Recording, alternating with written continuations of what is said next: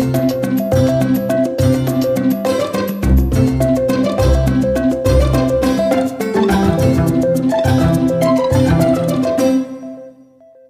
วัสดีครับ ขอต้อนรับเข้าสู่ Goose to Learn Podcast นะครับ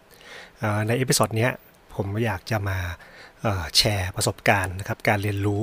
ของผมในสัปดาห์ที่ผ่านมา พอดีว่าได้มีโอกาสไปทำงานร่วมกับพี่คนหนึ่งที่ทำงานอยู่ฝ่ายบุคคลก็คือ HR แล้วก็เขา ต้องการให้ผมช่วยในเรื่องของการทำข้อมูลของ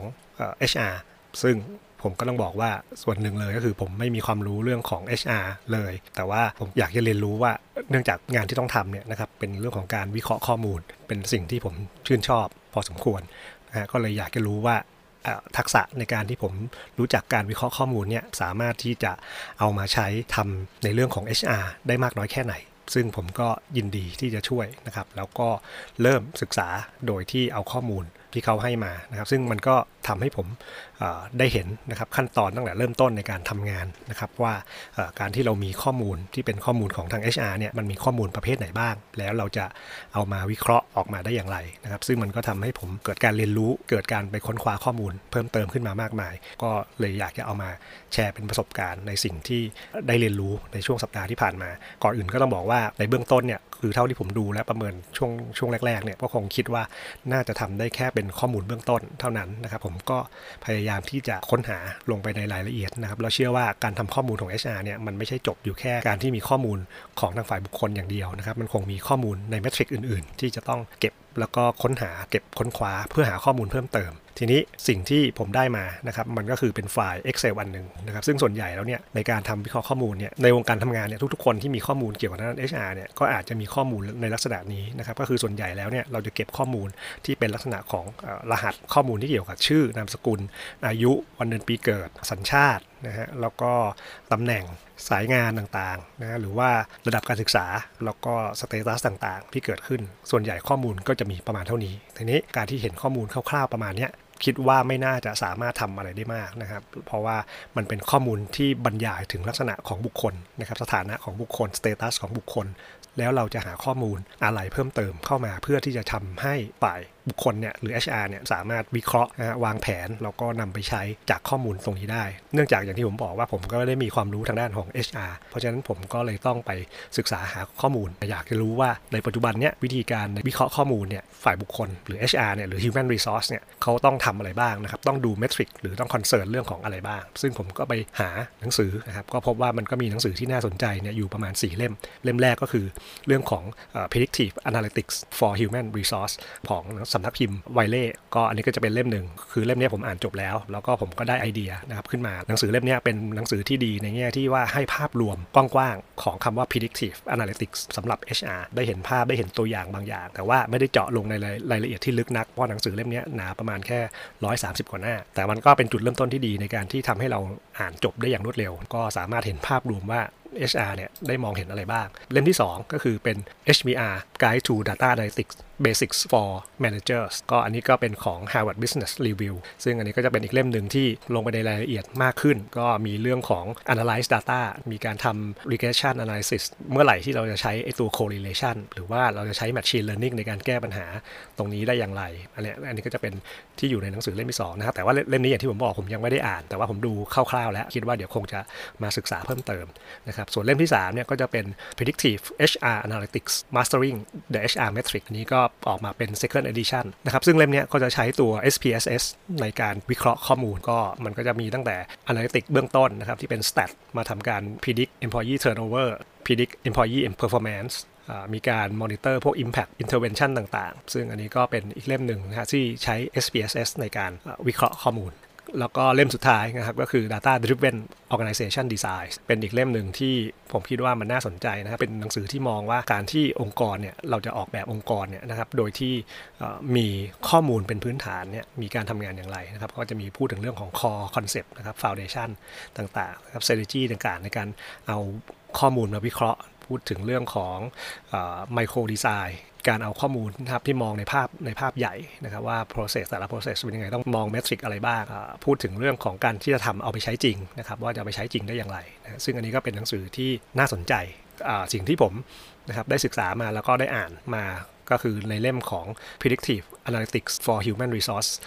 ผมก็ได้ทำการสรุปตัวเขาเรียกว่าสิ่งที่เป็นไฮไลท์นะครับตัวนี้ผมอ่านเป็นบนอีบุ๊กเพราะฉะนั้นก็จะทำการไฮไลท์ประโยคต่างๆ ที่ผมคิดว่ามันสำคัญแล้วก็น่าสนใจ จากนั้นเนี่ยด้วยการที่ผมใช้ไอตัวซอฟต์แวร์ในการอ่านเนี่ยที่ชื่อว่า Skim ซึ่งเป็นตัวซอฟต์แวร์ที่ฟรีอยู่บนระบบปฏิบัติการ Mac OS หรือจริงจะเราจะใช้ซอฟต์แวร์ตัวอื่นก็ได้ แต่ว่าตัวนี้ผมมองว่ามันสะดวกดีสะดวกตรงที่ว่ามันสามารถ export สิ่งที่เราไฮไลท์ทั้งหมดเนี่ยนะครับแล้วก็ออกมาเป็น document เป็น text file หรือว่าเป็น PDF ไฟล์ก็ได้ ก็เลยมีความรู้สึกว่าเออมันสะดวกดีในการที่เราไฮไลท์เอาไว้นะครับแล้วก็เอามารวบรวมเป็นเหมือนกับสรุปมาจากตัวหนังสือนะครับซึ่งในหนังสือเนี่ยอย่างที่บอกก็คือ 130 กว่าหน้าเนี่ยก็ย่อมันมาพอออกมาเป็น PDF แล้วเนี่ยมันก็เหลือประมาณ 8 หน้า จะเอามาพูดในพอดแคสต์เนี่ยผมก็ต้องทำให้มันเป็น mind map ก่อนนะครับเพื่อจะได้ดูว่าวิธีการในการเล่าเรื่องหรือการนำเสนอเนี่ยมันจะเป็นยังไง เพราะถ้ามาอ่าน PDF 8 หน้าเนี่ยก็คงจะลำบากเหมือนกัน ก็เลยทำเป็น mind map ขึ้นมา ใครที่ติดตามตัว Goose to Learn ในแฟนเพจใน Facebook ก็สามารถดาวน์โหลดตัว mind map ตัวนี้ได้นะครับทีนี้สิ่งที่ผมอยากจะรู้ก็คือว่าในส่วนของ analytics เนี่ยสำหรับ HR เนี่ยมันต้องทำอะไรบ้าง เราจะต้องวัดประสิทธิภาพนะครับประสิทธิผลนะครับแล้วก็เอาคำ ในโปรเซสของการทำงานอพอเราพูดถึงคำว่า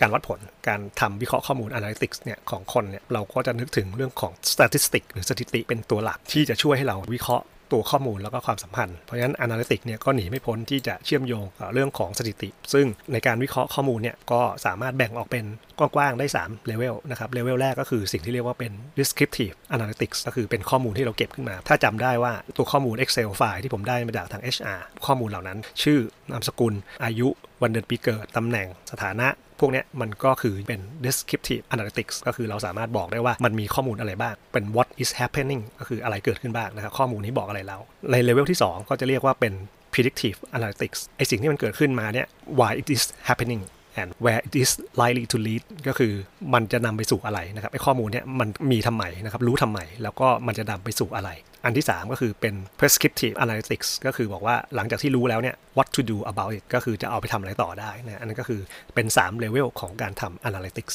ทีนี้จุดประสงค์ของการทำ analytics จะต้องทำการหา hidden value คุณค่าที่มันซ่อนอยู่ในข้อมูลนั้นๆ value ของมันเนี่ยแบ่งออกเป็น 2 ส่วน ส่วนที่เป็น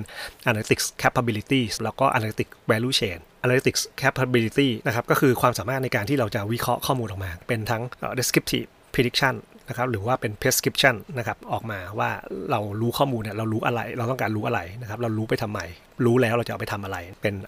value ของการมอง analytics แบบ capability นะครับ แต่ว่ามันก็จะมีในอีกส่วนหนึ่งก็คือในส่วนของ analytic value chain การทำงานของบุคคลเนี่ยหลังจากที่วิเคราะห์ข้อมูลแล้วเนี่ยจะต้องรู้ว่ามันจะสามารถเอาไปใช้ในการบริหารจัดการนะครับในการว่าจ้างคนอย่างไร ในการจ่ายเงินอย่างไร ในการจ่ายผลตอบแทนอย่างไร ในการพัฒนาบุคลากรอย่างไร การที่จะสร้าง engagement อย่างไร แล้วก็ในการที่จะทำให้ sustaining strong work workforce ประสิทธิภาพของการทำงานเนี่ยนะครับมันยั่งยืนได้อย่างไรอันนี้ก็จะเป็นในส่วนของ value chain ของ HR เราก็จะเห็นว่ามันก็จะต้องมีตัวชี้วัด มีตัววัด ซึ่งเราเรียกว่าเป็น measurement หนังสือเล่มนี้นะครับเขาก็จะแบ่งออกเป็น efficiency ประสิทธิภาพของการทำงาน ทีนี้เราจะรู้ได้อย่างไรว่าเราจ้างคนที่เก่งคนที่ดีเข้ามาทำงาน ก็ต้องวัดที่ตัวผลลัพธ์การทำงานนะครับ result and, and outcome ของคนคนนั้น แล้วก็โดยที่โฟกัสไปที่ competency นะครับ performance แล้วก็ effectiveness นะครับก็คือดูที่สมรรถนะนะครับดูที่ประสิทธิภาพประสิทธิผลนะแล้วก็เป็นเรื่องของ business outcome measure ก็คือวัดในเรื่องของ